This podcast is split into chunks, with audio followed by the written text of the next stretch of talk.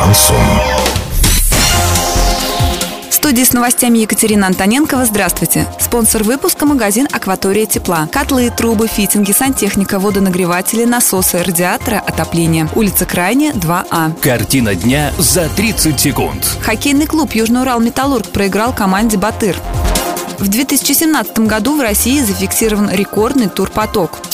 Подробнее обо всем. Подробнее обо всем.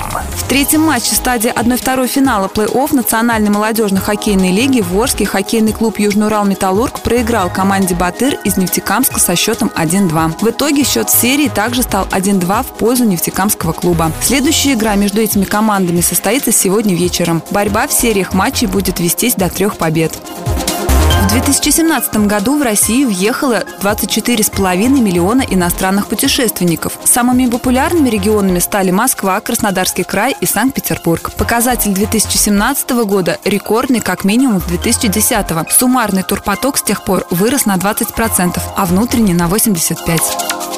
Доллар 57.50, евро 70.57. Сообщайте нам важные новости по телефону Ворске 30 30 56. Подробности фото и видео отчеты доступны на сайте урал56.ру. Напомню, спонсор выпуска – магазин «Акватория тепла». Екатерина Антоненкова, радио «Шансон Ворске».